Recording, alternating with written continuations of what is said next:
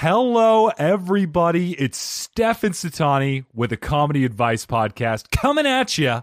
Not too hard, though. I'm coming at you softly, gently, tenderly, tenderly coming at you with a hot new episode. I am ecstatic to share this episode with you guys. It's with an amazing guest, Jamie Lissow. He's a comedian, he's a writer, he's a producer. You may have seen him do stand up. He just had a dry bar special. It's about a year old. Hilarious. You may have also seen him on Real Rob on Netflix, where he co produced the show with Rob Schneider. We talk about that and we talk about how he became friends with Rob Schneider. This episode is so packed with funnies, with seriousness. It is one of my favorite episodes. So I really hope you guys enjoy. And I hope you stay along for the ride. It's on the longer end, but oh man, is it worth it. Oh man. You're just hang in there. You're going to have a great time. Guys, thank you so much for listening. If this is your first time, welcome. If this is your second time, thank you. And if this is your third or fourth or fifth time, Aw, I'm blushing right now. Thank you guys so much for supporting me. I have so much fun doing this and knowing that there are people that are supporting through listening, subscribing, leaving a review. It's it really melts my little Arizona heart. It's you guys for sure. It's not the sun. It is very hot here, but it's you guys. I also wanted to give a shout out on the Patreon page. We have a new patron. A big shout out to Susan Wheeler welcome aboard. Thank you so much for supporting me on Patreon. And guys, if you want to support me on Patreon, the link is in the show notes. And for as little as two bucks a month, you get loads of benefits. You get the episodes released early. You get them without any ads, ad free. You get a shout out on the podcast. And then, depending on the tier, if you get the high tier, you get some extra bonus content, more ACAP, more a comedy advice podcast. Awesome. You can join, help support me, my dream, and you can help make this a better podcast through better sound equipment, through promotion, through getting better guests, whatever it is. All of that is really going to help me. So I, I can't thank you enough. And thank you, Susan, for being this week's new patron. Now, if you guys are like, hey, two cents a day is a little much for me, I can't support you like that, don't worry, that's fine. Some alternatives for supporting are leaving a review. You can do it on Apple Podcasts. You can do it on Stitcher. You can do it almost anywhere you listen to podcasts. So leave a review, subscribe, tell a friend. It all makes a difference. So I'm elated with all the support with the episode. It's just a wonderful time, except for the murder hornets and coronavirus and everything. But don't worry, you guys are going to laugh your mask off at this episode. So without any further blabbering, here we go. A comedy advice podcast. An advice podcast for deaf and, and friends. Make exaggerated statements not meant to be taken literally. What was that, Seven? Uh, comedy advice podcast. we have is there video? Oh, is it happening? Oh my gosh, in the flesh. How are you? We did it. How you doing, man? Oh, I'm splendid. How are you doing? Dude, I'm just looking at how red I am. I'm in Phoenix. It's 110 degrees outside. Oh my gosh, you're in Phoenix right now? Oh, yeah, and cool. I just I just walked around for like two hours, and this is what happens. Yeah, yeah, that is a side effect of Phoenix life. As you can see by my complexion, I uh, have not left the house in like three months. So, I like it, man. Yeah, yeah. How's um? How long have you been in Phoenix so far? Uh, just like twelve hours. Oh, okay, okay, and already got a sunburn. That's like a Phoenix welcome. Like yeah, that. dude. I just uh, I had a um, my my newest favorite purchase of two hundred dollars or less in the last 30 years yeah. is a I, I bought a portable sauna. It's oh. like it looks ridiculous. You know how there's like benefits of sauna you know if you watch the news or only listen to joe rogan? Yeah. And um yeah. it's like this thing and you it looks ridiculous like it's a big box and you kind of sit in it and your arms poke out. I don't have a gigantic place in alaska where i live. Uh-huh. and so your arms kind of poke out of it and you can like play with your phone or read a book and i do it every day sometimes twice a day and i've been missing it and i get off the plane and i was like this whole place is a portable sauna. The, entire town. Yeah, it, it really is. I didn't know that a portable sauna was a real thing, though. It's, it's ridiculous looking, but it's my highest recommendation Hmm. of two hundred dollars well spent. Oh, that's awesome. Unless you're in Arizona, maybe you you just walk outside. But Alaska, I could definitely, or any other state in the United States. I feel like. Yeah, you can get one on Wayfair. Really. Yeah, and there might even be a girl inside of it. You don't even know what's going to happen. Free You don't even shipping and 18 year old. Right? You don't even My friend just got in trouble for doing a joke about that. So oh, nice. Nice. just leave it So, so you wanted to try it on this podcast? Yeah, it worked well for him. Got him. Uh, all right. Hello, everybody, and welcome to another episode of a comedy advice podcast where we give self help to the helpless. My name is Stefan Sitani, and joining me today, a very special guest. He's freshly sunburned in Phoenix right now as we speak. Ex radio jock from Rochester turned comedian, seen on The Tonight Show, The Late Late Show, Comedy Central, and Dry Bar Comedy, and much more. He's also a writer, actor, and producer, known for CBS's Man with a Plan and Netflix's Real Rob. Everybody, please welcome Jamie Lissow. Thanks, man. Yeah. Yeah. You know, I heard that intro and I was starting to get excited, all those credits, and then I was like, oh shit, it's me. Very uh, impressive. oh, oh, eh, uh, very impressive. Jeez, I'm I'm honored to have you here. And I I also I have to say, so I was trying to do my research, listening to interviews and everything. I was cracking up on everything that I've heard you on, and I also started to doubt how to say your last name. Coming Okay. from coming from a person that has an extremely hard name to pronounce or a hard last name to pronounce, I was like, because I heard people say Lissau, Li- Lizzo, mm-hmm. and then I was like, I heard Rob Schneider say Lisso, so I'm I'm hoping that I Lisso.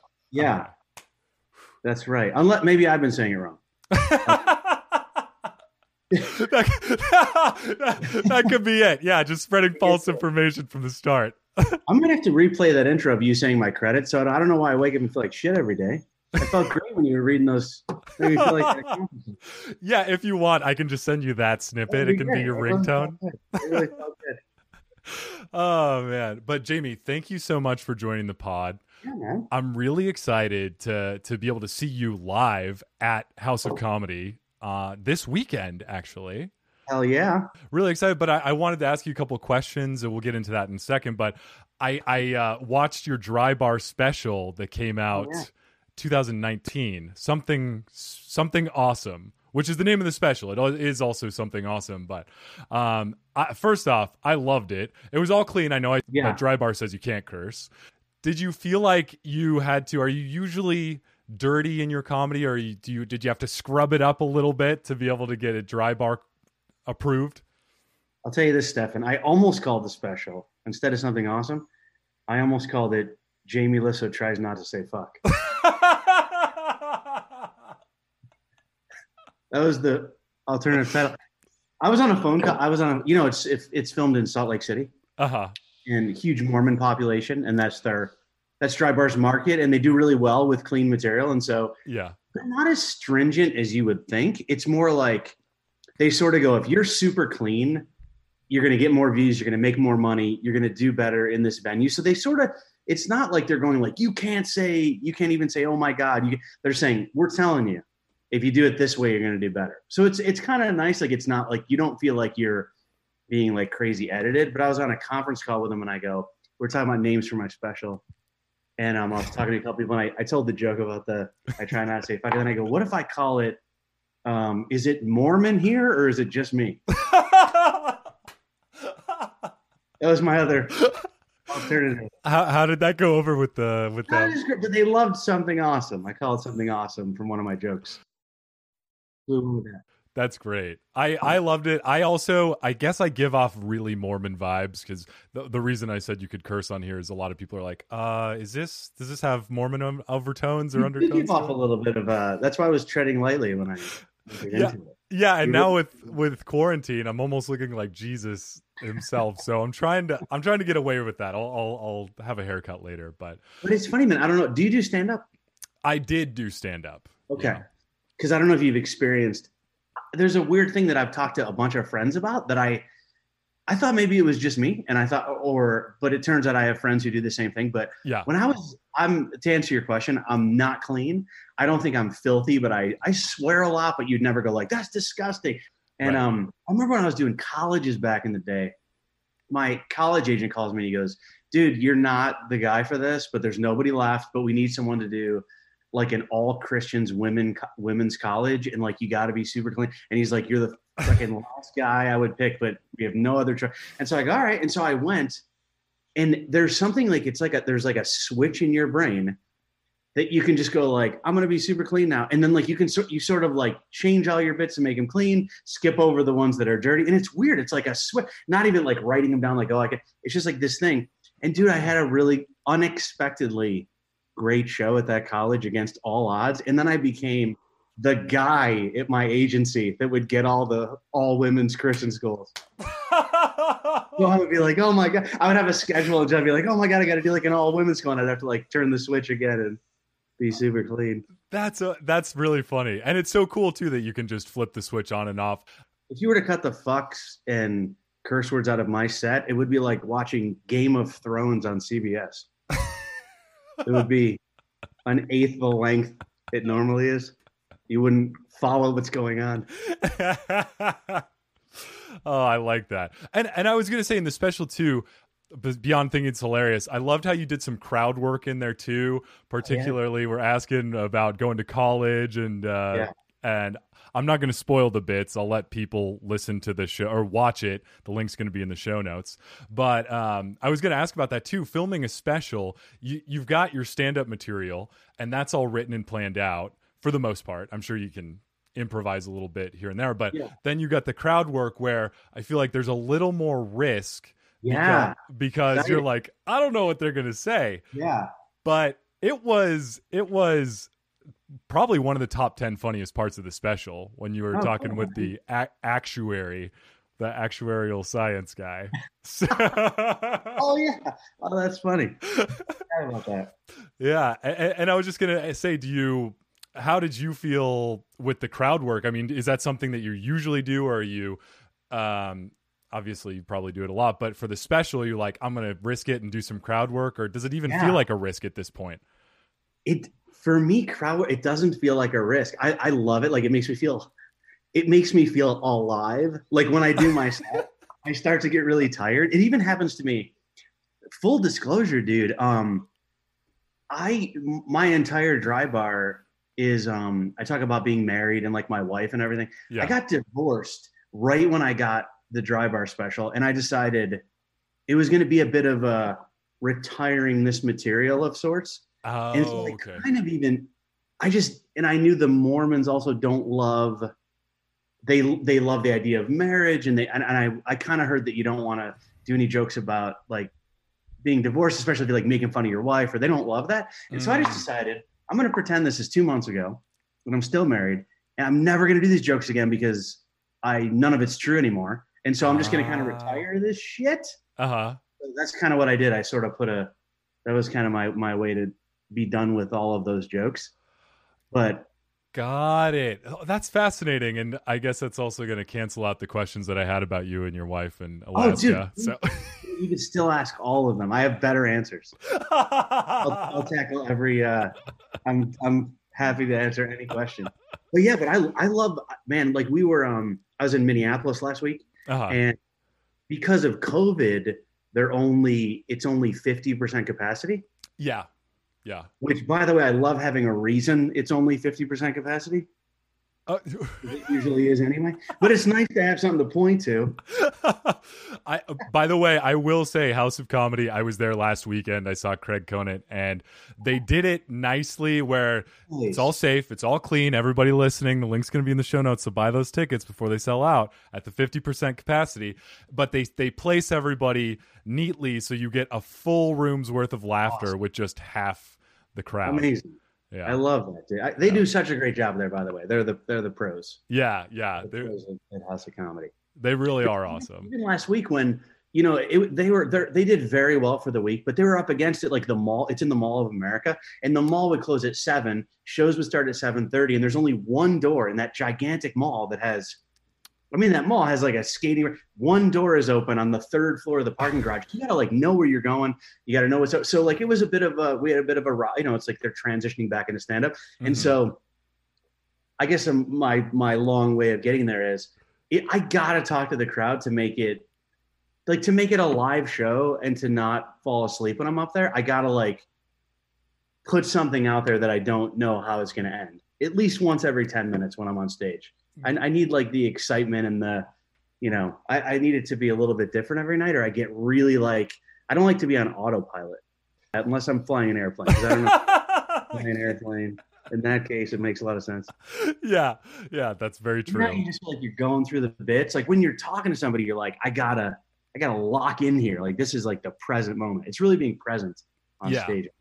That's yeah, and it's it's being engaging with the crowd. Feel I totally get it. I totally get it. It's like having sex. You know, a little finger here or there, it just wakes you up, and you're thinking, "Wow, this is I feel alive." So Absolutely. Just sometimes I'm having sex and my my girlfriend will go, dude, this is all old material. Like been doing this. for 10 years.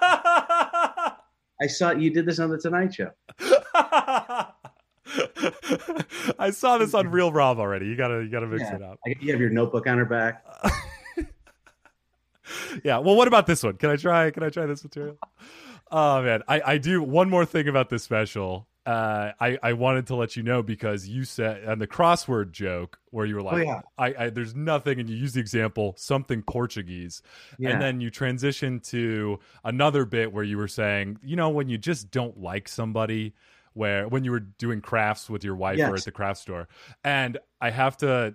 This is not actually not funny at all, so I probably shouldn't even say it. But my wife is Brazilian, so we speak Portuguese, and Oh. there is a Portuguese phrase for if you don't like somebody and you you just don't. You say in Portuguese, you say "o santo não bate" or "the saints don't high five," which means Love that. everybody's got a saint, and if your saint doesn't high five with this guy's saint, you can just be like, "Our saints didn't high five," and people be like, "Oh, okay, got it. You don't like him, whatever." So it's sort of like we don't have chemistry. Exact. Exactly. Did you say it one more time for me? The phrase? It- in Portuguese? Yeah. Oh, o santo não bate. Dude, I love that. That's fascinating. What a great phrase. yeah. What a great phrase. It means so much. Yeah, Wow. yeah. I tried translating that in English to one of my other friends. He was like, I don't know what the hell you're talking about here. But yeah. I can't do that joke anymore because now I know something in Portuguese. Ruins the whole premise. I'm making you retire your material now. It's it's for sure done. Uh, but anyway, I also wanted to ask beyond that in comedy. I know a little bit about how you got into it, but what the for my ignorant ass audience, how did Yeah. you get into comedy and and uh, what brought you into this beautiful world of chortles and chuckles? Dude, I wanted to be a comedian, but I didn't know anything about it. I didn't know that it was a job. Uh-huh. I didn't know that it was a job. I assumed I would watch Rodney Dangerfield, the young comedian special, and all that stuff. Yeah. But I never thought it was a job. I just thought it was guys that like did comedy. I guess. Okay. You know, like when your friends want to be like, like when you're little. I I mean, I was very young. Like my friends wanted to be ninjas and princess. You know, and I was like, Yeah. holy shit, comedian's a real one. like it's you can't probably really be a ninja, but like I remember like I'd go out to the clubs and just watch comedy, and I loved it so much. It's all I ever wanted to do was like do a set sometime. Like one time, do a set. I'll tell you a weird story. It's gonna make me sound weird, but I always wanted to do a set, and um, I do a little bit of that. Uh, I'm not a very spiritual guy, but I do believe that I've had some like insanely, bizarrely coincidental things happen. Mm-hmm. mm-hmm. I don't know if you've ever heard this phrase, but it's as if the Saints high fived. um, in like I was, I wanted to do comedy, and I was writing material for I don't even know when. I was just writing jokes in college, Uh-huh. and I was taking a nap, and I woke up and there was a commercial on the radio, and it said I went to school in Buffalo, New York, and it was like, "Come on down to Canada." Which is just across the board, and it was like it's a comedy contest, you know, and you can try five minutes. And I was like, I'm gonna do this. So I drank a bunch of coffee, and I wrote some material. And as the coffee wore off, I was like, what the fuck am I doing? Like, I don't, I can't do comedy. Like, I'm never going to be able to do this. And I put it away and I was like, this is insane. And um, I took another nap. I double napped, woke up to the same commercial. It's I love it. It sounds like a Mormon overdose story. I took some coffee, freaked out, took a nap. Overdose? Man, I, I had the exact commercial was playing. And I was like, I feel like I, should, I feel like this is sort of like a signal that I should at least try this. yeah. and I just went and did one five minute set went okay. Couple of laughs. I got I got like judges scorecards. I came in like it was a competition. There were five guys Mhm. in the competition. I think I came in seventh. I think the mic stand came in sixth. Like it just was but I got all these uh like judges reviews. Uh-huh. Some of them were incredibly mean. Like one guy wrote, Jeez. "How about write some punchlines?" Oh, shit. But then another guy was like, "Very original. I think you're just new." Like there were some very encouraging. And then um, two years later, I headlined a comedy club, and the guy that wrote that shitty review was my MC. no way. I was a. Oh, that's amazing. See, things amazing. in the universe work work out unless you're that guy. I'm like, yeah, I wrote some punchlines. I'll be doing them last. oh, that is hilarious. Um, and then I interesting story. So transitioning from the comedy, you also are an actor, writer, producer, and extraordinaire. How did you transition? Well, I wouldn't say it's transition because you're still doing comedy, but how did you kind of get into those different things? Was it a little while you'd been doing comedy and you Yeah. were um, falling asleep? question. And I should say to clarify, just if anybody is is like wanting to get into comedy, like that's how I got the bug for it. Like was doing that one set and loving it and Oh, literally yes. being addicted to like those laughs. But how I actually became a comedian was literally there's like stories of Jay Leno telling guys this, and I, I never knew this beforehand, but I got 15 minutes, man, probably 10 minutes.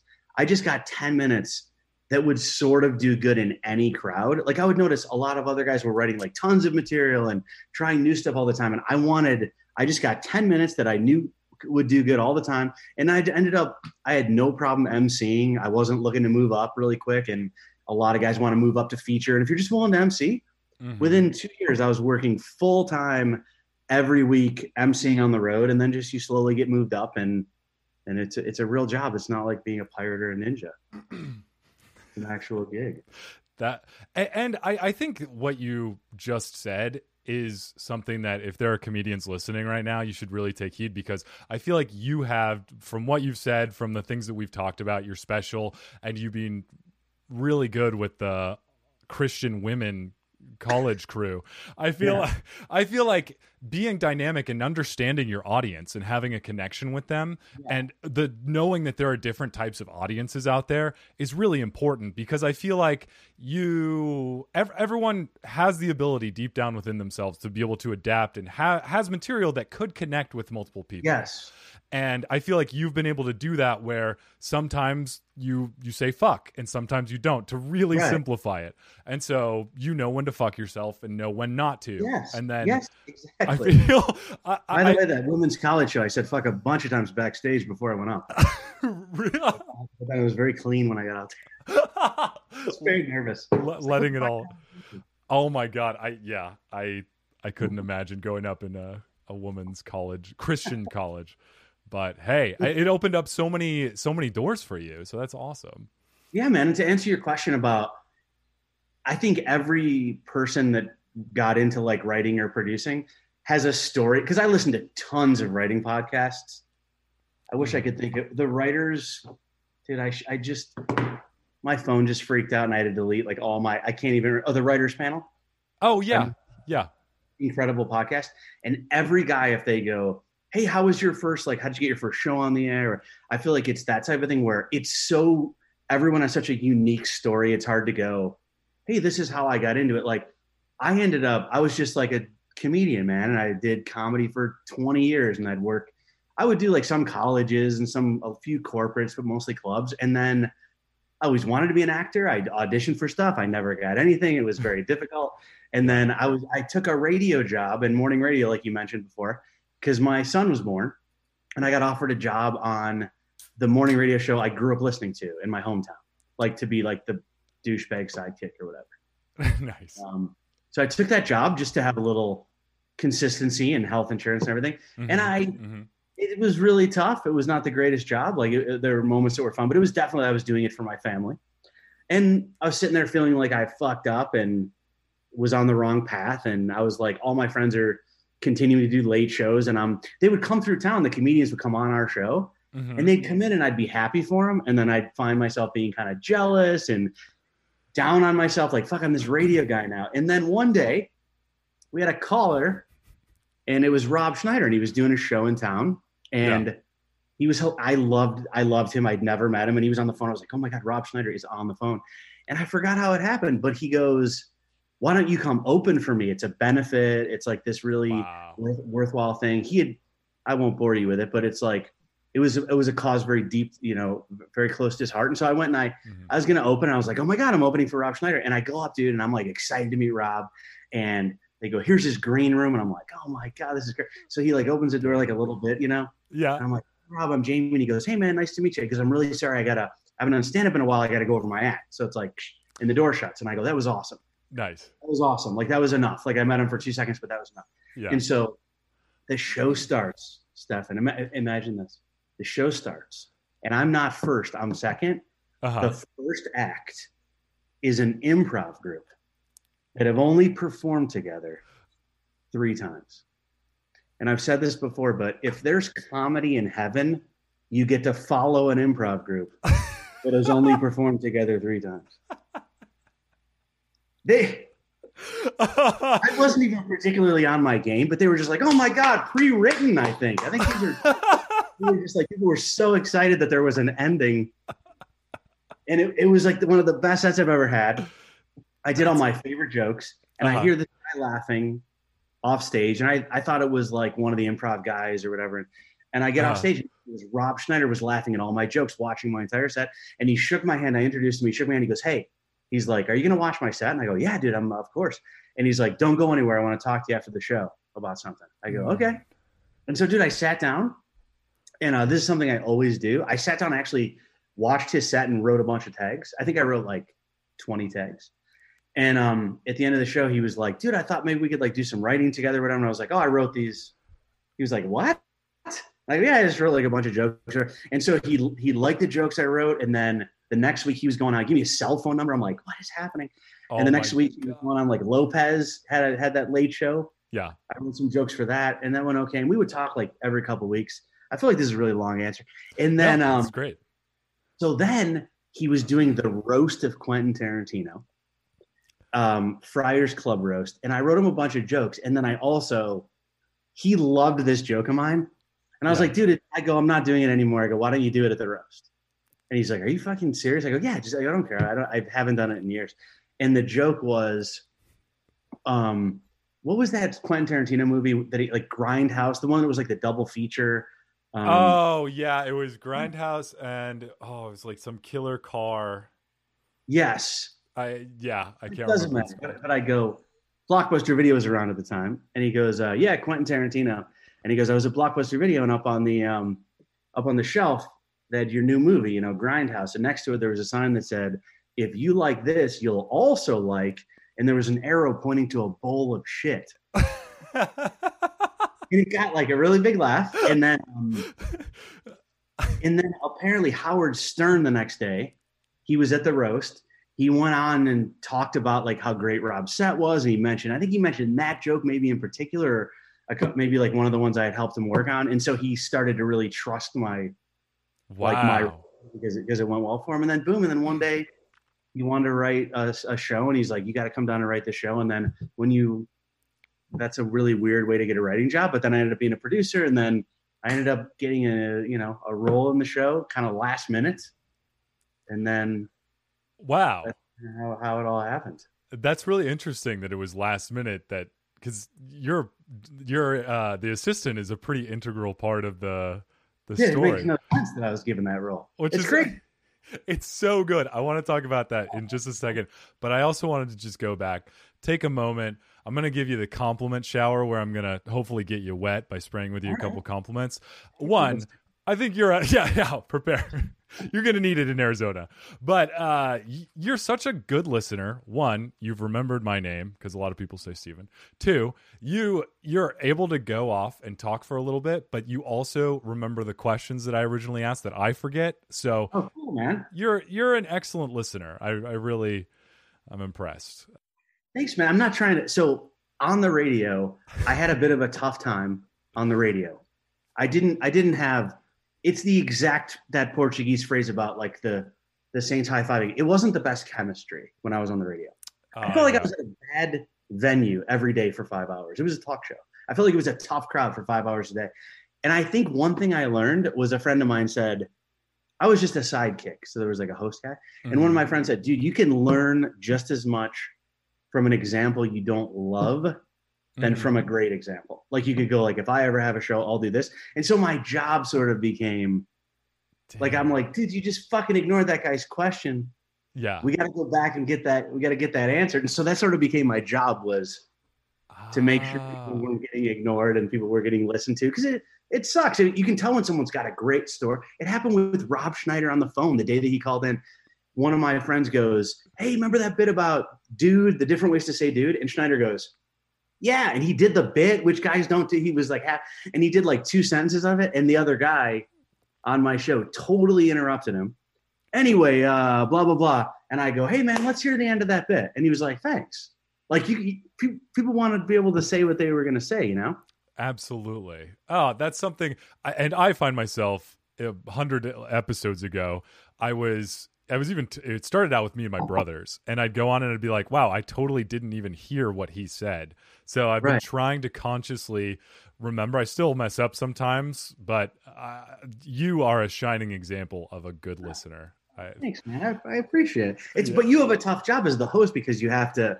All I have to do is talk to you, but you have to like come up with the next question. You have to you have to line up what's happening next. So it's a it's a it's a tough job, man. Oh, But you're great at it. thank you. I- thank you. I got a little wet from the compliment shower myself. Compliment shower. It's fucking porn out.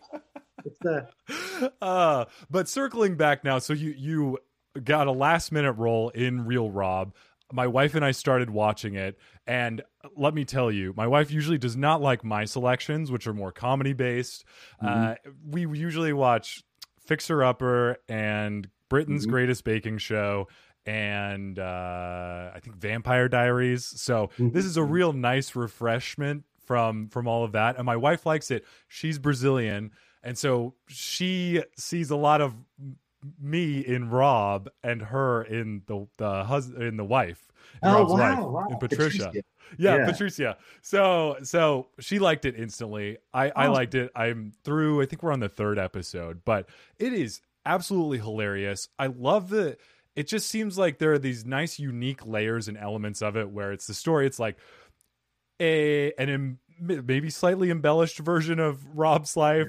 And it also has layers of a little bit of interview style where it has him talking to the audience and then some stand up in there. So I think Yeah. it, it, it's it's so well done where it's just they all kind of complement each other and then the stories and and what we've seen so far um with man. poor you going through a vasectomy for Rob and That has a basis in a little bit of truth. We heard a story. I don't know if it's if it was public or if someone told the story to Rob, like in confidence, but someone extremely famous. I won't say their name in case it was told to me in secret. Yeah. Someone extremely famous that you absolutely know, an actress, wanted to get a boob job and made her assistant get one to see what the recovery was like. oh I my say made. I don't know if it was made or maybe she wanted one, but she was like, before I do this, and she had to go through it and talk to her throughout the process before she got it done. That's what made us think of that one. That is wow. I, I love how you guys played off of that with the vasectomy, the vasectomy slash colonoscopy. Yeah, yeah. At the same time. That's good listening right there. yeah. Oh man, but that's a great show, and I was gonna ask too. So you talked about the writing, the comedy, and then you were co-producer on that show as well. So first off, definitely not for me, but for the audience that doesn't know, what what does a producer do? Because I've been doing it for several years. I'm still trying to find out.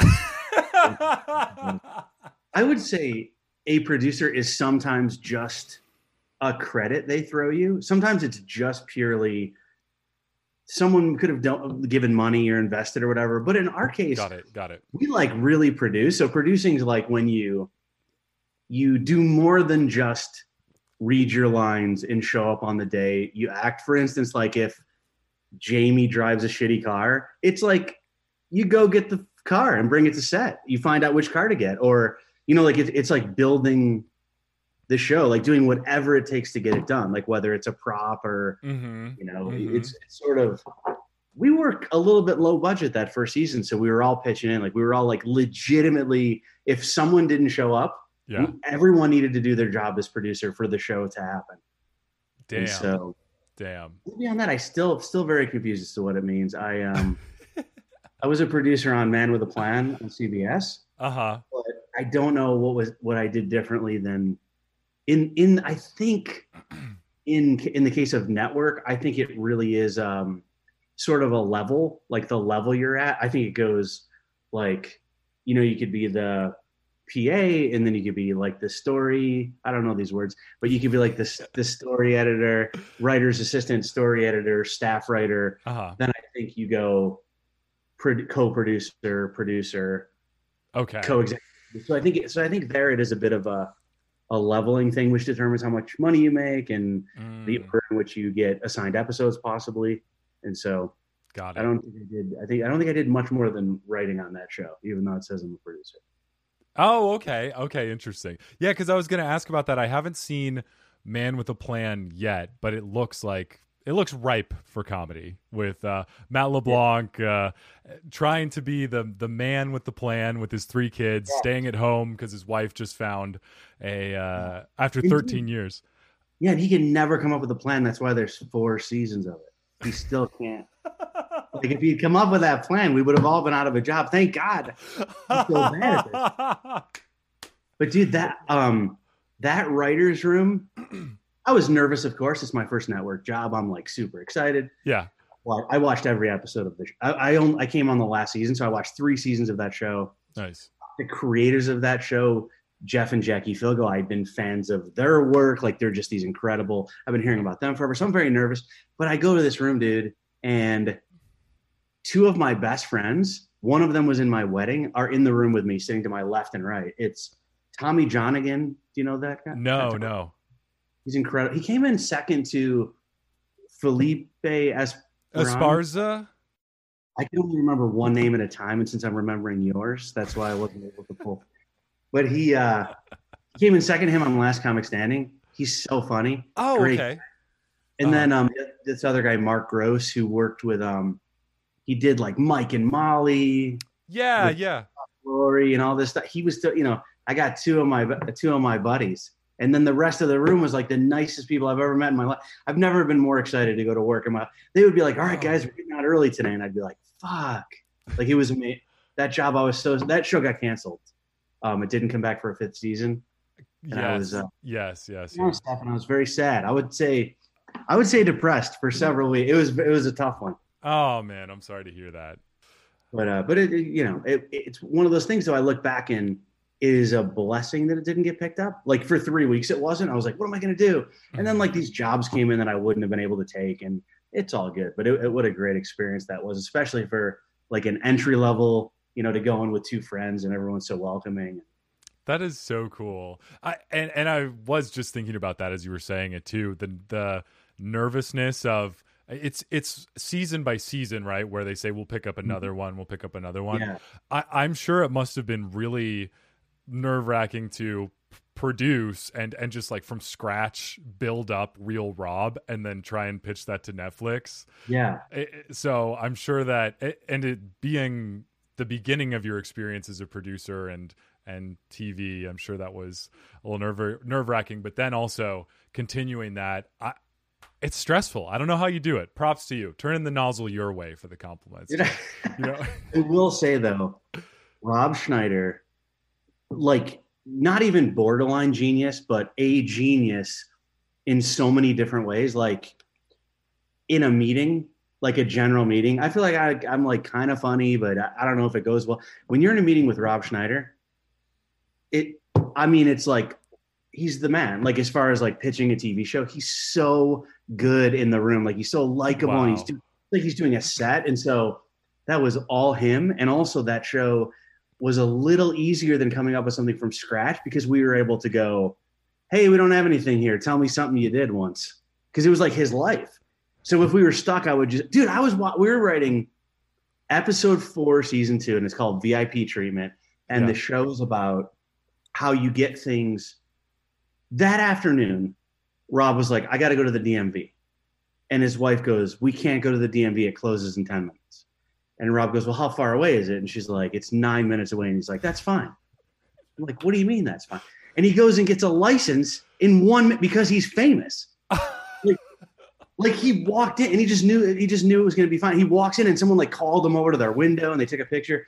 They stayed open ten extra minutes. Like it was amazing. And I was like, dude, we have to do an episode about this. And I'm like, but I go, we need like a way to open the show. And the DMV thing didn't seem like that funny. And I'm like, do you have any other things you can remember? And he's like, oh, I remember this one time I was driving through Vegas and um, this homeless guy like walked in front of my car and I hit the guy. And the police came and only cared about how I was doing. And we were just like, what? Like that is gold, dude. Like I'm like, that's incredible. So, so you could just ask him and mine his history for like these brilliant and it ended up being one of the funniest parts of that show. And then dude, just just how crazy it was for me. Like Rob was the only famous person I knew. And, and I go, dude, wouldn't it be funny if at the end of that episode, somebody maybe like we ended up doing it. It's like he's in the emergency room. I saw He's this. wearing- and he's wearing like mime makeup, so they don't know it's him. And so then so I go, what if someone more famous cut you, like David Spade or something like that? Oh, okay. Rob Uh, literally goes, he's like, hold on a second. Calls David Spade. Six months later, we're just filming that scene with David Spade. It's- It was incredible, man. that It's is- so cool. That is amazing. But I give all that to all that credit to Schneider, like all that getting it off the ground, all that stuff. That was all him, man. Wow. Wow. That's so cool. And, and I know that you were talking about other projects. What how has quarantine been for you? Have you been it sounds like you're still writing and you're still working on things, but w- what are you hoping I don't want to sound too optimistic and say this is going to be over soon, but Yeah. once once we kind of get to a new normal and things pick up again, um, are are you gonna are you gonna gravitate towards producing, writing, comedy? It seems like comedy's still still good. Yeah. You know what, man? I am. It's weird. I'm having like a. It, quarantine really makes you. It makes everybody really look at your life and look at like what's important and things that you took for granted. And like Yeah. I took kind of stand up comedy for granted. I was going to do a bunch of dates with with Rob Schneider, and for safety reasons, he decided to cancel all of his dates for Mhm. 2020, just because it's like he doesn't want to get anybody sick and everything. And so yeah. when he canceled all those dates, I simultaneously canceled all mine instantly because I was opening for him. Yeah. So that all happened in like one phone call. But um, it, it's weird, man. Like at first, I was like, dude, we can't do stand up, and I that show got canceled. Like it was, it was, I was panicking. I was like, what the hell am I gonna do? And then Rob, I, I, uh, Patricia from Real Rob is my writing partner, and nice. um, we've done a couple things together. We've done some movie punch ups and things like that. And so Rob had a movie idea and he pitched it to somebody that's that has a pretty solid uh, you know track record and that asked us to write it. And so I ended up getting a job that I'm working on right now, where I, I'm writing a movie with uh, Rob's wife that we're doing for the next two months. And then um, wow. oddly enough, man, there's like a there's a radio job that I could do from Fairbanks, Alaska, that broadcasts somewhere else that I'm sort of in talks to possibly do, and it's an afternoon show. And so I'm I'm literally just letting the universe tell me what happens next because all the stuff I had planned didn't work out. And then when all these things came up, I was like, I was realizing that every day because I travel a lot, man. And when I wrote on Man with a Plan, it was yeah, it was my dream job, but I was gone for six months away from my children who live in Alaska. And so Yeah. job wise, you're up here, but like family wise, it's really a struggle. And it was like two months into quarantine, and I was like, why am I not panicking anymore? Like, why do I feel okay? And I was like, oh, it's because I play basketball with my son every afternoon. Like, this is amazing. I've never done this in my life. Like, I'm always traveling. And so it really made me rethink the whole thing and just go, shit, maybe none of this shit is important at all. And I just been hanging out with my kids, and all of a sudden I might have this radio job, and we're writing this movie, and Yeah. I wake up, my, you know, own bed every night, unless I get lucky, and then I have the kids, the kids every weekend, and so Ah, nice. I'm, I'm leaving it up to the universe, man. Like I, I don't, I've never filled out a writing packet. I don't have a literary agent. I don't like. I don't think I push. Mhm. I think I sort of like I try to keep my expenses low to where I'm not having to work every single week, and I sort of see what happens. And then when you do, when you get a, this is what I would. Um, I, I feel like a lot of your listeners might be like comedians and people in comedy. Dude, the best thing anyone ever told me. There's no reason to just do stand up. We only work 45 minutes a night if you're headlining, an hour and a half if you have two shows. Do two things, man. Do three things. Like And mine has been, dude, get a writing job. You're in a condo or a hotel anyway. So like, Yeah. why not have stand up be like a third of what you do that week? And so when I'm, you know, I was in Minneapolis last week and, you know, hanging out with the other guys, like, what, you know, what'd you do today? I saw a movie. I slept till two. I'm like, died of fucking work 10 hours today already. Know, like I wrote all day. And like, that's what's helped keep me sane is, is doing like three or four things. So if one, if you lose one of them Mhm. due to a mysterious deadly virus, like Yeah. your comedy world doesn't end, you know, and you, yeah. I feel like that's a big part of it is doing different things. How long did I just talk? It felt like two and a half hours. Did I just talk for two hours? It was about two. No, no, it no. It was. Okay. I don't even know the time. Time's flying by because it's, it's. dude. I had this entire cup of coffee, and I tend to. So apologize. Oh no, it's all gold. It's this audio gold that's coming out here, and I, I ah. think that it's. I all the listeners that are comedians, I think they needed to hear this. I like to hear this too. I am in a position where I, I have my nine to five. I, I'm trying to also prioritize the things that are most important to me. And right now I'm thinking family and and then wealth, passions. So family eh, that sounds really good. family, my wife for now, and my two little kitties. I never Yeah. thought I would have cats, but whatever. Oh, kitty! I thought you meant kitties with a D, like children. Oh no. okay. It's the Mormon way of saying kids, Okay, you know. okay. no, uh, my like my kittens, and then I have my nine to five, so I, I have the time to spend with them. I've got my my job that I, I'd like to be able to break out of that through comedy. Mhm. I was also doing stand up and podcasting, and so I took a second and I thought, okay, I feel like I can give hundred percent to one of these, but not Mhm. both of them and maybe I made a mistake, maybe not. So far, it's been working out okay. I chose podcasting. You mean podcasting versus stand-up comedy? Yeah, You feel like you know? Oh, that's. I think that's a great dude. It's like you knew the virus was coming. I yeah, I called it. I totally called it. But no, I I, I ended up I ended up break. I'll say breaking up with stand up comedy because I I still. Uh, have been able to do it here and there, and it's it, I love it.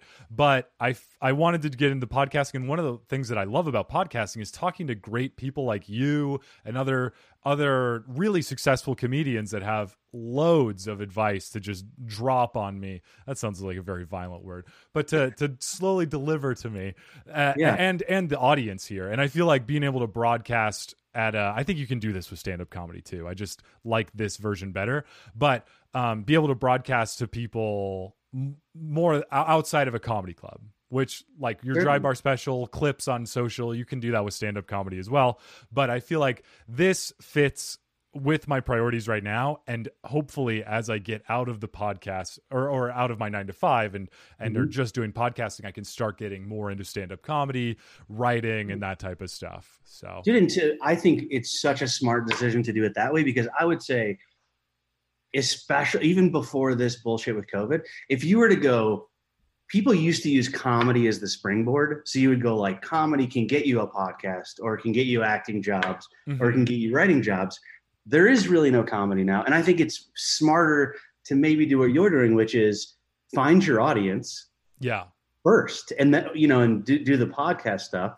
I think it's a i think it's a better way to go especially now there isn't shit going on man.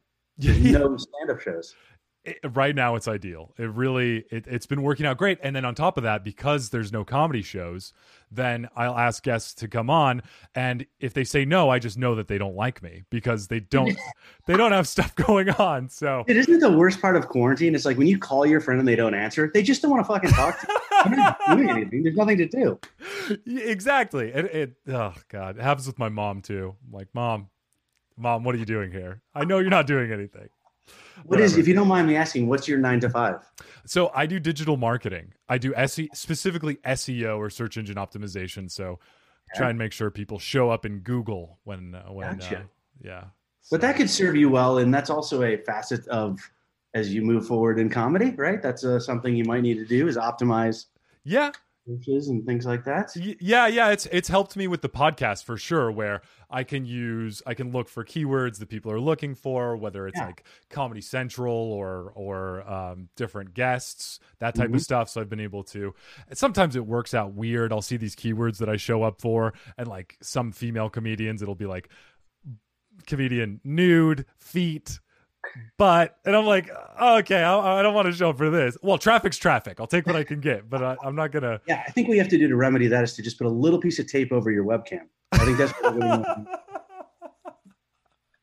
there you go. That's solid advice. I like that.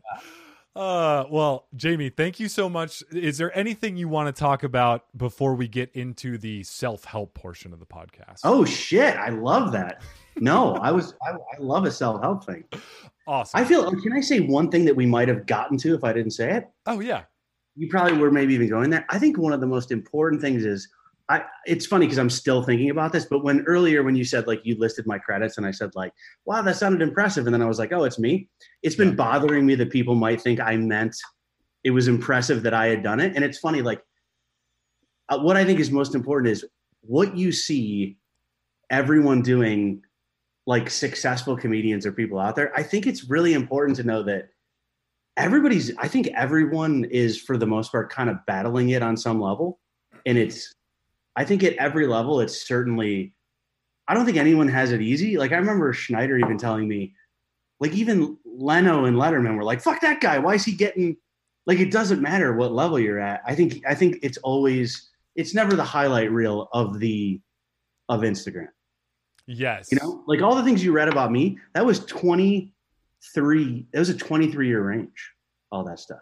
So there's certainly like ebbs and flows, but I I'm not saying that in a negative way. I think it's in a positive way, almost like there is really no time. You just have to like keep at it and keep creating. But the people that you see that seem like they're just crushing it every minute of the day, I don't I don't know if that's the case except for the very very 1% of the 1% like the Kevin Harts and everything. I think I think with everyone else it's it's a job, you know, and you have to keep kind of waiting for your opportunities to come. Well, now that we're drenched with with advice, I feel this is this has been an amazing Is episode. that too much? I feel like that was too much. No, just- no, this is good. You you've you've actually made me open up a little more than I do with guests because frankly, none of the other ones give a shit. But maybe you don't too. But you're you're inviting and and I'm A great, I'm a very good actor. I pretended to care that I'm no, I, I legitimately care. I think that's I I no, I, I was just gonna say I I with, with having guests like you, uh, perfect example on. I was doing my research, seeing you with interviews you've had with other folks, and I'm just thinking with with uh, you and other guests that I'll have, you guys are professional comedians. You guys make people laugh for a living. You guys are hilarious. I'm me, some Mormon wannabe, and so coming on with with you guys, and I'm like, oh my god, am I going to make them laugh? Uh, and and like seeing you, you, you do so well in interviews, and everything that I've seen you on, you've made everyone crack up, and Oh, and, and you laugh at their stuff too. And I was like, fuck, what if he's just like, hey, how's it how's it going? so those those little fears sometimes pop up too, where it's like, am I good enough? Am I am I gonna make this work? Sure, man. But- dude. We all have those. I was I was I've been headlining comedy clubs for 20 years, and we just like we all took like eight you know six months off because of COVID. I was in my hotel room in Minneapolis at the Mall of America, getting ready for my show. Going, what the fuck is happening right now? Like, what are we doing? Why do they me do this? Am I supposed to be headlining a cover? And it took me like two days to go, oh, that's right. Like, I know how to do this.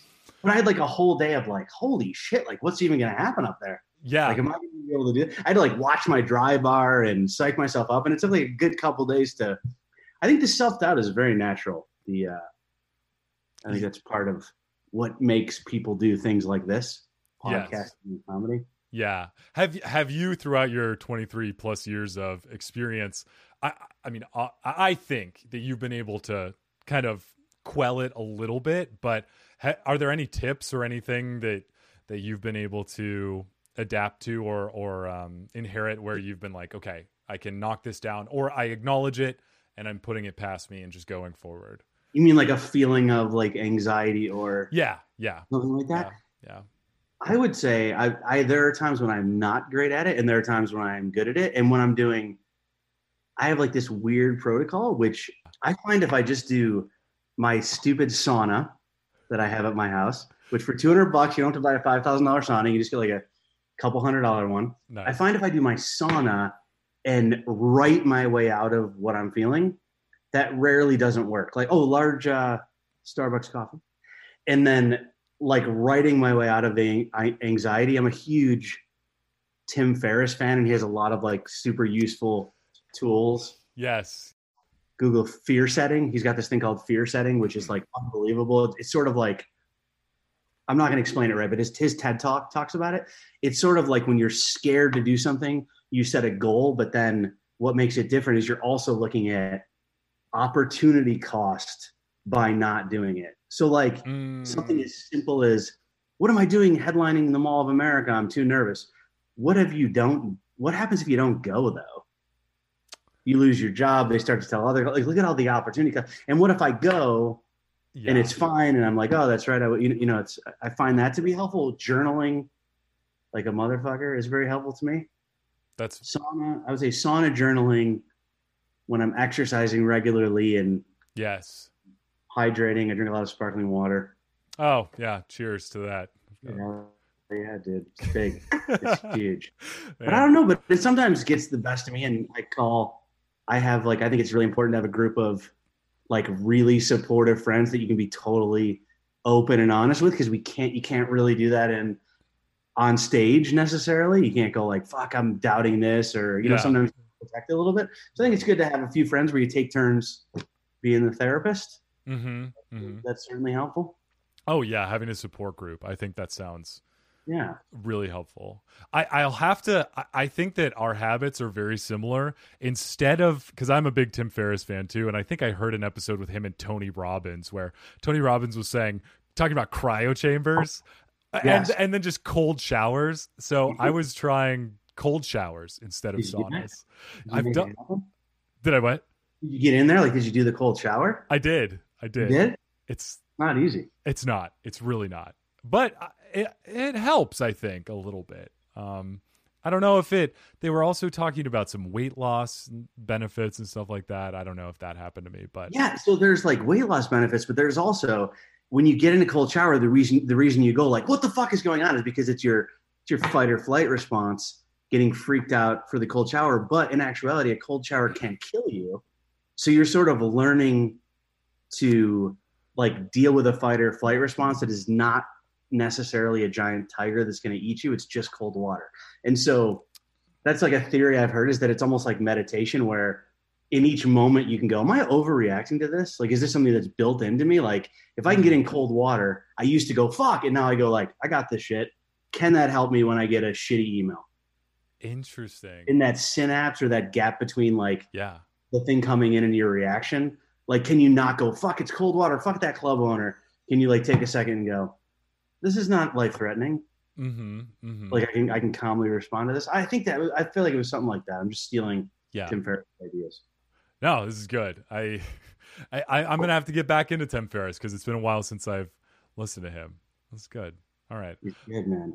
Well, I like actionable. Po- I like an actionable podcast where like there's three things that you go. I'm gonna do that shit tomorrow. You know, like I, I feel like that's a good use of your time.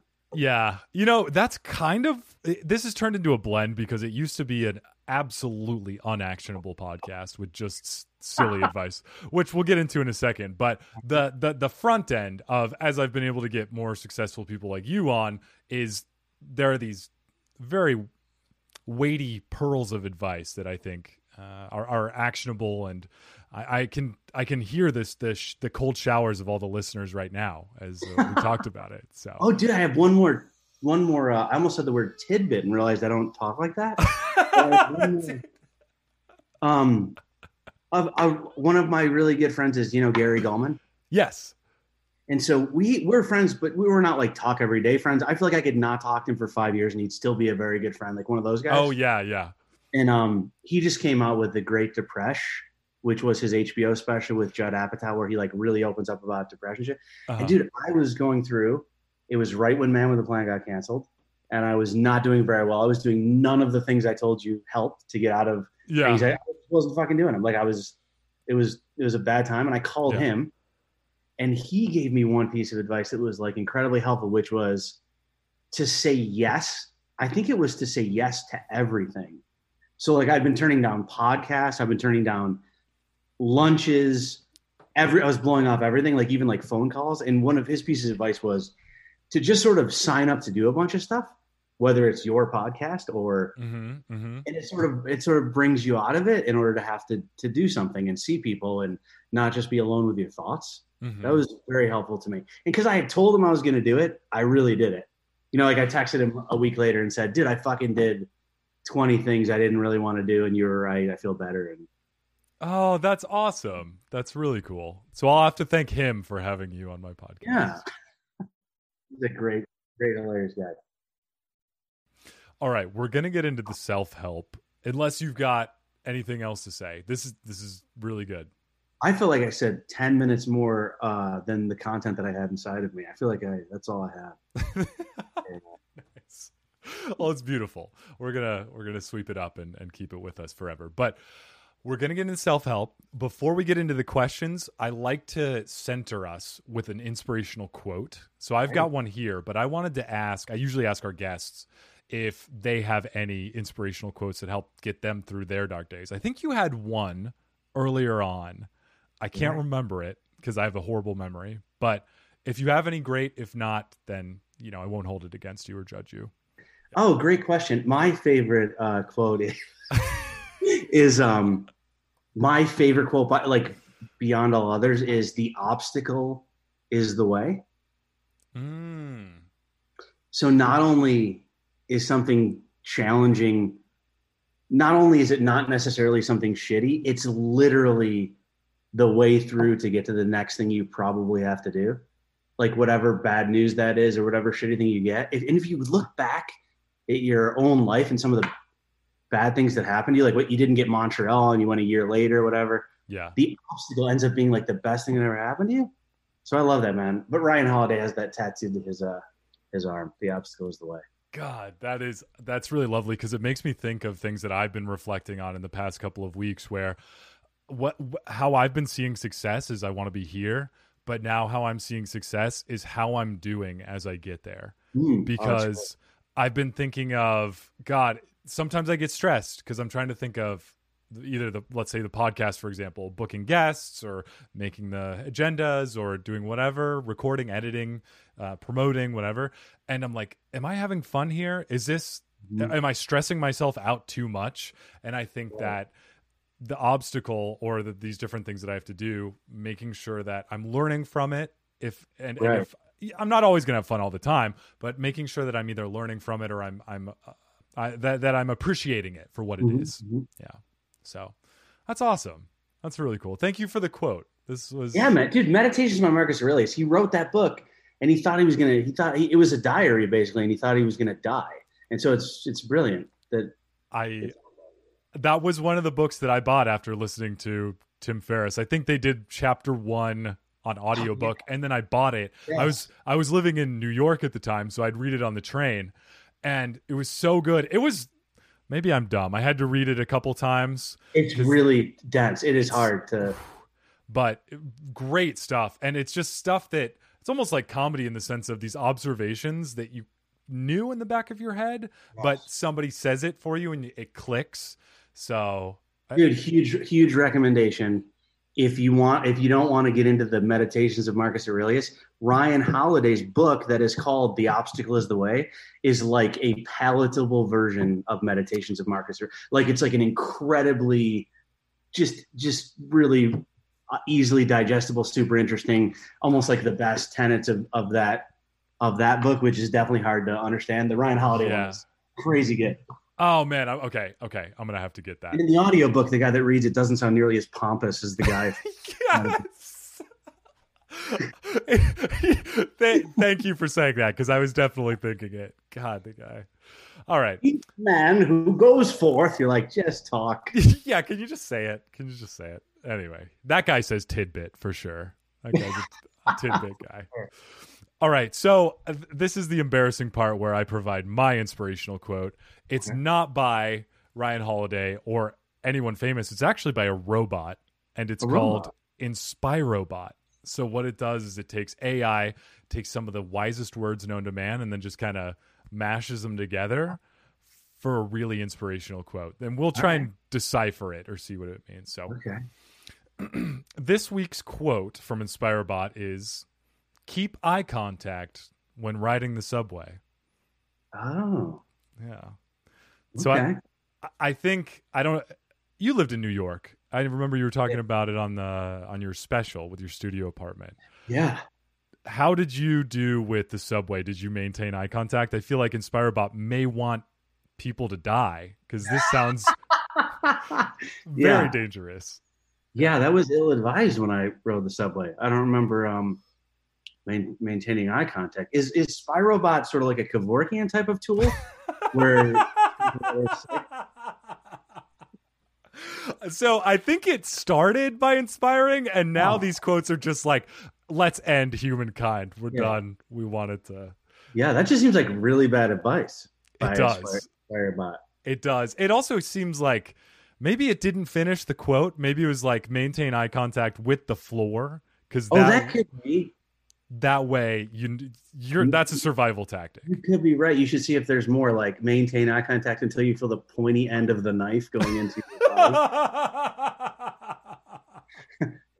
maybe you mean maybe you're supposed to maintain eye contact with another person that you find to be safe within that car that you connect with and you guys look at each other.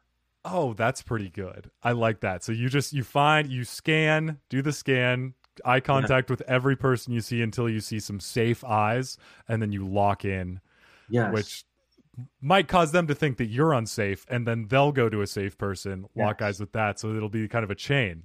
Like you may be right though. It may just be missing the words with your phone at the end of it. yeah.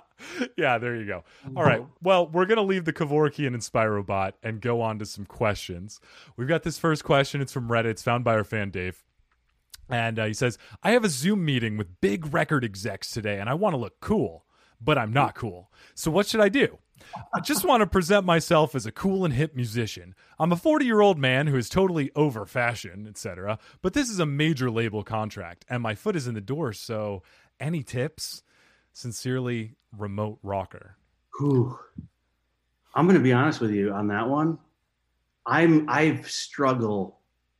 I feel like I'm the least cool person of anyone. Like when I'm with a group, uh, when I'm with another person, I feel like constantly a hot girl will pop in and say, um, she'll say like, "Whoa, that is such a cool jacket," to the person beside me, which is the same as turning to me and saying, "What a shitty jacket."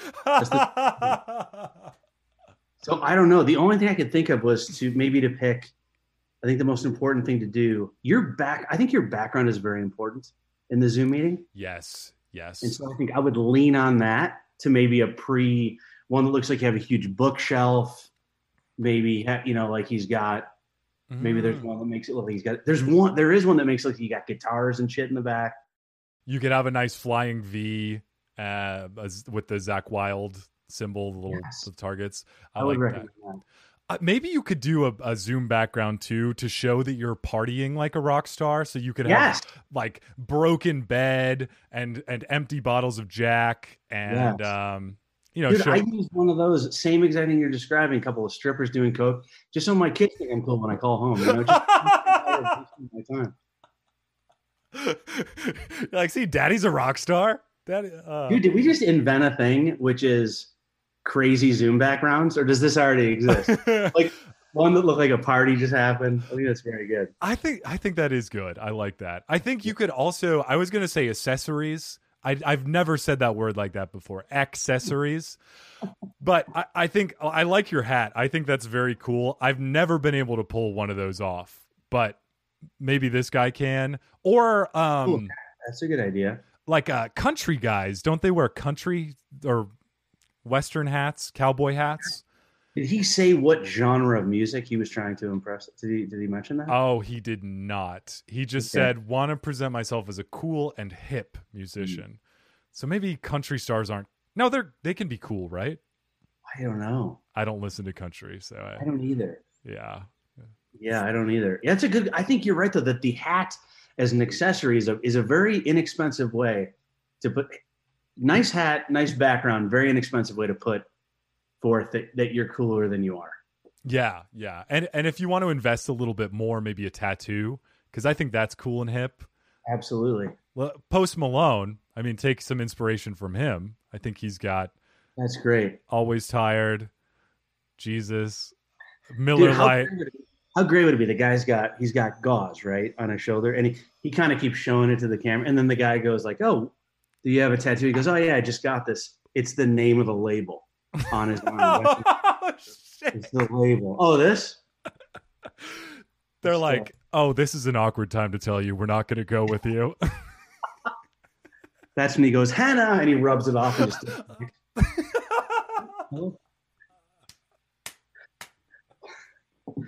I love that. I the best. He takes off his shirt. It's it's all the labels. He crosses out the ones he doesn't get a gig with. Ah, I love it. I feel like we've given this guy plenty of advice. Hat, Great. background, tattoos of the labels. Yes. You're good to go. All The right. only one left is his own independent label that he made of himself. It's the last tattoo. I like that. Lots of good ideas. It's a little saggy and worn out, just like his soul. Oh, poor guy. All right. We've got our, our last question. This is from Reddit by our fan Sydney. Is it strange to spray perfume on letters to friends? I'm an 18 year old and I'm sending a care package along with letters to my other female pals. It's a few games, nothing major, but something I know they will enjoy because they've been going through a hard time. I'm also sending a note, but I spritzed a few drops of perfume on it just because I thought it might be a nice touch. Nothing hmm. too heavy to where it would cause any potential breathing issues or anything, just to get a nice smell. I know this sounds odd, but I guess I wanted to also add my own personal touch. I hope this isn't construed as a romantic gesture or creepy, so I hmm. wanted advice before I sent the letters. Sincerely, I already sent it.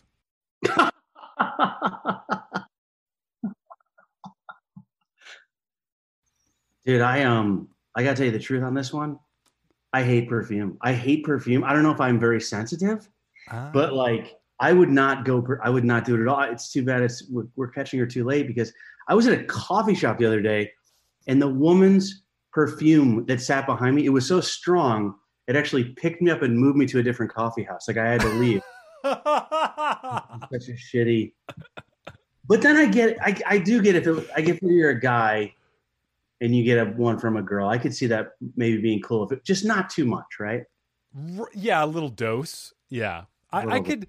Uh, yeah, a little spritz, as she says. But to your Yeah. friends, I mean, have you have you well, first, have you written a letter to your guy friends, and then two, have you spritzed it with some of your Calvin Klein or cologne? No, yeah, yeah. My friend sent me one, and I think he had sprayed it with like um, a French fry oil. He's a fat guy. It just smelled like French fries. And now I'm thinking maybe he just was eating French fries. Maybe he didn't purposely.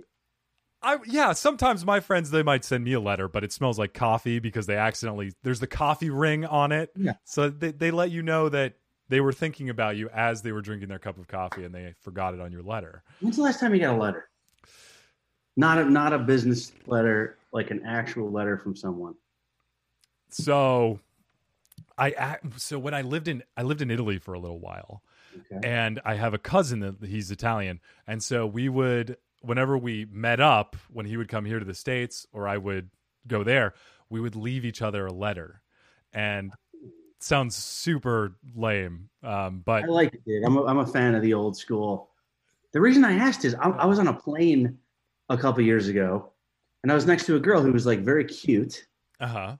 talking to her, and um, she leaned in like I thought she was gonna like ask me to go for a drink or something, and she goes, "I got a weird thing I want to ask you, and if you're not into it, just tell me. But I've had a, a beer to drink. I'm just gonna ask you." And I was like, "Holy shit, dude! Are we gonna have sex in an airplane? Like, what's gonna happen?" And this, I swear this is true. And she goes, "I think we should be pen pals. Would you want to be my pen pal?" And I was first, I was very disappointed um, that it wasn't bathroom. And I go, yeah, let's be pen. And so I was actually, I had a pen pal for a couple years. Damn, Yeah, we actually, we wrote actual letters and sent them to each other. But that is cool. Ha- and, and did you guys end it, or are you guys still penning? did. Her, it turns out her life was incredibly boring, not worthy of as many letters as are being sent to me. Like maybe you should wait longer between, maybe wait for something to happen. oh man, did you did you actually have to break it off, or did you stop responding? I think I might have sent one letter um, that said like I, I was getting kind of busy Yeah. You know, I sprayed another girl's perfume on it to let her know I had met someone like that. so some lipstick and everything like that. Yeah. I put to make, make it kind of subtle. I put lipstick, and it said I'm seeing someone else written in lipstick. So it was subtle, but just to make sure she picked up on it. You took a lip to make the curves of all the letters and were like, I I like that. That that is so interesting that my grandparents they actually met through being pen pals. My grandpa on my dad's side, he was at a bar and he was talking with a woman and the a guy did not he was not a fan of that. So the guy put a pocket knife in his hand and punched my grandpa in the back of the head. What? Yes. And then my grandpa obviously went to the hospital. I think he was in a coma. He wasn't in a coma. He got a concussion. But then Those There- are very different C word diagnoses. Yeah, I'm so sorry. Yeah, I, I am not a doctor. That's not my day job. I should let I don't even know how to say diagnosis plural. I just fucking get going. yeah, yeah. So he ended up he stayed in the hospital for a little while and then there was a pen pal program, a PPP. So then he ended up PPing with my grandma and then Oh shit. they fell in love and they got That's, married. I'm not making. I'm not making this up. It's gonna sound like we planned this. My parents, my dad. This is gonna sound like a fucking joke, and I swear to God, it's true. My dad was a priest. He was in the priesthood, studying to be a priest. My mom was becoming a nun. Yeah. They ran into each other at a thing. Started writing letters. Each left. My mom left the. My dad left the monastery. My mom left the nut place. The Nun. the nunnery, the, The nunnery. convent, convent. convent. Yeah, yeah. I think the nunnery's like um, like convent is to nunnery as improv is to comedy zone. Oh, there you go. Okay, okay. Like it's like the B room. My parents are going to be extremely disappointed in my lack of Catholic knowledge here. So, uh, But then my parents became were pen pals, and they ended up writing back and forth, and eventually became got married. Jamie, maybe we should bring this back as a way of finding true loves, pen paling. Oh. I feel like it's it's a way because if you text, it's too soon. Y- Yes. You aren't gathering all your thoughts, and when you're pen paling, you're putting ink to paper literally, and you're thinking Yes. about what you're saying. And I think there's a lot of effort into that. I mean, thumbs just texting back and forth, swiping Yeah. right and left. You don't care, but if you're pen You're, paling, you're so right, dude, because it's the Tinder or whatever the hell. Hint, it's too much too soon. yes, Right? Like it's too much information. You want to like leak it and creatively. And by the way, if that girl um, I was pen pals with on the airplane, if she had a Tinder profile that was accurate, the pictures would have been blank. Like there was nothing fucking going on. damn, and Uh, oh, nothing even written there. oh, and three three letters later, you had to break it off. Yeah, God. I, I agree with you though. I think it's a very cool way to uh, to like get to know somebody, right? Yeah. Right. Dude, I have a. Uh, this is not funny at all, and might might make me sad.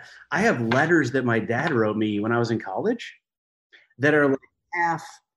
I didn't get him at the time because I was like in college. Now that I'm a dad, like I really get what he was saying, and I have all these letters. Um, that after my dad passed away, I had them all laminated, and I have like 40 letters, and they're maybe my most treasured thing, and they are definitely some like I miss you and stuff, but like Yeah. fucking ridiculously funny. oh, that is so damn. That's so cool. My I dad a thing I've never seen before we, where he wrote, um, he never swore. He was, you know, becoming a priest. There was no swearing in my house. And he wrote this thing and he said, like, um, we can't wait, we can't wait to see you over the summer until, and it said, this dumb fucking college thing is over. And it was crossed out with one line. So you could still read it. And then it said like really nicely, like, till you're finished with college. You could read what was crossed out. It was like a strike through bit. I loved it. I totally interrupted you though. What were what were you about to say? classic. No, I, I, it was worth it. I I, um, I was just gonna say a very loser thing about myself. I play guitar. Or I did. I used to. I was in a band and everything.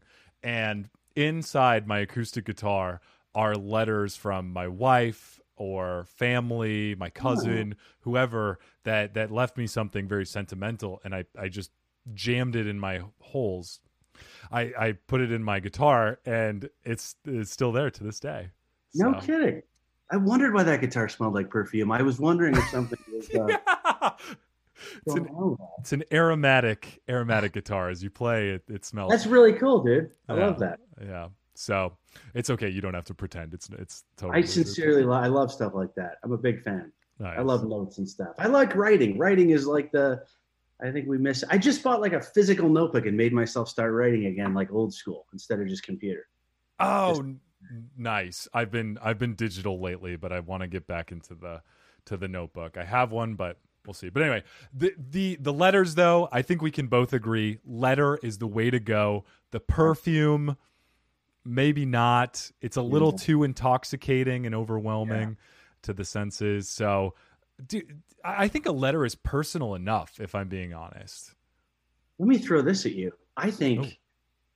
perfume, like I'll bet letters smell like perfume sometimes because the person is wearing perfume. So what I'm gonna say is, I think if you have a good like lotion or something on, you like your pillow smells a little like. I think you're gonna get. I would say the natural. If a little gets on there, you're good. But let's not fucking you know pretend like you work at a perfume stand. I like that. I like that. The essence will exude Yeah. onto the page. And and if it doesn't, if you want to give a little extra, maybe you could just rub the page on your face I love that. or your neck. So yeah, give a little extra.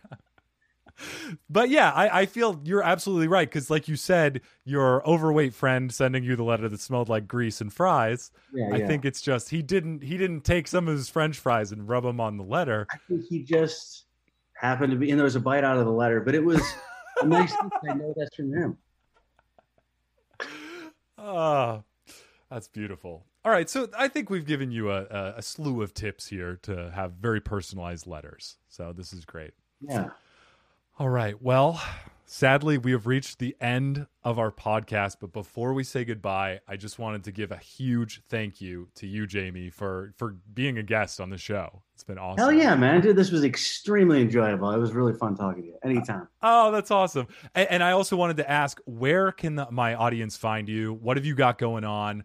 Um, and yeah, So all I'm an Instagram guy. So my Instagram is I am Jamie Lissow. So I don't post very often. I've kind of been hiding out writing, but I'm gonna go as soon as um, Rob Schneider goes back on tour. I'm gonna go on tour with him. Um, nice. almost exclusively. Like I'll probably do a few dates by myself, but I think I'm just gonna like hit the road with him, and hopefully our new movie will be uh, on Netflix or something by then, the one we're writing. And um, if anybody wants to find me, I know a lot of people think that like you know maybe they think all I do is ride off the success of Rob Schneider, hmm and um, it's a lot of that's a lot of what I do. But so to see stuff I do completely on my own, though, you can check out my website, and my website is uh, robschneidersfriend.com, and that's all by myself. But a pleasure talking man. Schneider's friends. Dude, you, you no, no. I I have to say, I I will. I, I know you might be being a little humble, but you are absolutely hilarious. You, you, all of your stand up that I've seen, every interview that I've seen, podcast, you have been the per one of the people that I am most excited or I was most excited to speak with. And I'm I'm really excited to see your show this weekend at the House of Comedy in Phoenix. Link's going to be in the show notes there. But oh, man. you, you you are absolutely hilarious and somebody that I look up to because I, I Oh, want to be Very nice. I want to be a Jamie when I grow. Ah, dude, that's uh. it was great, man. You're great at this, dude. You did the right thing. Keep doing this podcast. You're you're a great host. Thank you so much. Um, awesome. All right, guys. Well, that's it. Thank you so much for listening, and we'll talk at you next week. Bye bye. Do you want to say bye, Jamie? Bye. so sorry, I didn't leave it out there for you.